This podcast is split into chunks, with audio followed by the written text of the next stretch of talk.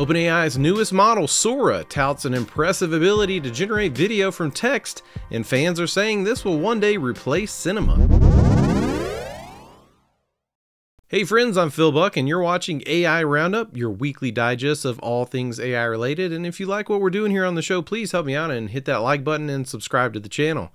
Today, we're taking a look at the latest development in generative text to video models with OpenAI's announcement of Sora. And no, not not that Sora. this Sora has much smaller feet.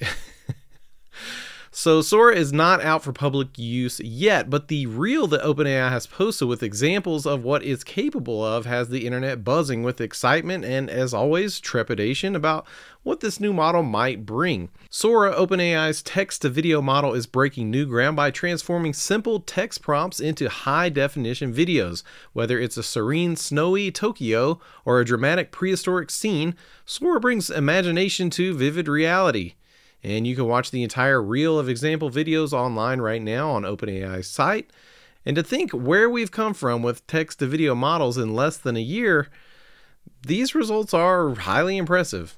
Building on the shoulders of giants like DALL-E 3, Sora operates on a denoising latent diffusion model, cutting edge tech that slices through videos in 3D patches to bring to life the most intricate of narratives.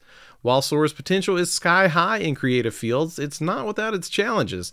The model's current limitation is simulating complex physics and understanding causality. Remind us that AI still has a long way to go. As always, if you watch the details closely, you can find those AI tells that give these away as generative content. For instance, in the video, this woman's legs like swap places at one point and what is going on with the guy in the back? Is is he wearing a like a pillow suit or something? I don't know the advent of Sora raises significant ethical questions, as always, from the risk of creating photorealistic disinformation to the challenges of distinguishing AI generated content from real footage. OpenAI is treading carefully, engaging with experts to ensure Sora's responsible use. The current model is only available to a red team that is specifically using it and testing it for these purposes. Many reactions I've seen online either celebrate or lament this development as the next step or the end of cinema. Personally, I've never found anything that generative models can create to be anything more than like novel entertainment. I mean, it's kind of neat to be like, oh, wow, look, it can do that. That image is kind of funny. But, like, you know, maybe one day they could. But currently, and, and I'm including Sora in this, none of these generative image or video models can create anything worth viewing as art. I think maybe so far they're simply best suited for like visual aids for something you might pop in a PowerPoint or an instructional video. But as for replacing cinema and the like, it sounds as though that is not even OpenAI's aim with Sora. In an article from the Decoder, it's detailed that Sora is meant as an end goal for a world simulator, and to me, this is actually way more exciting as an option as opposed to a custom one off movie generator. Uh, you know, f- eh, for example, see the Black Mirror episode, uh, Joan is Awful. What do you think? Is this like a step toward the holodecks of Star Trek fame? I, I could see it.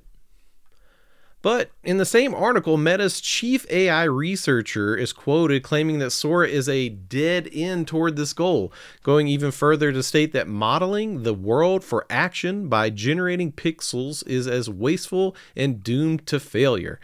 Not only that, but the researcher Yann LeCun and Meta are touting their own new model called VJEPA, VJEPA, uh, which stands for Video Joint Embedding Predictive Architecture so there's a lot more to come when we're talking about you know generate AI video generations. I don't know uh, what do we call this now.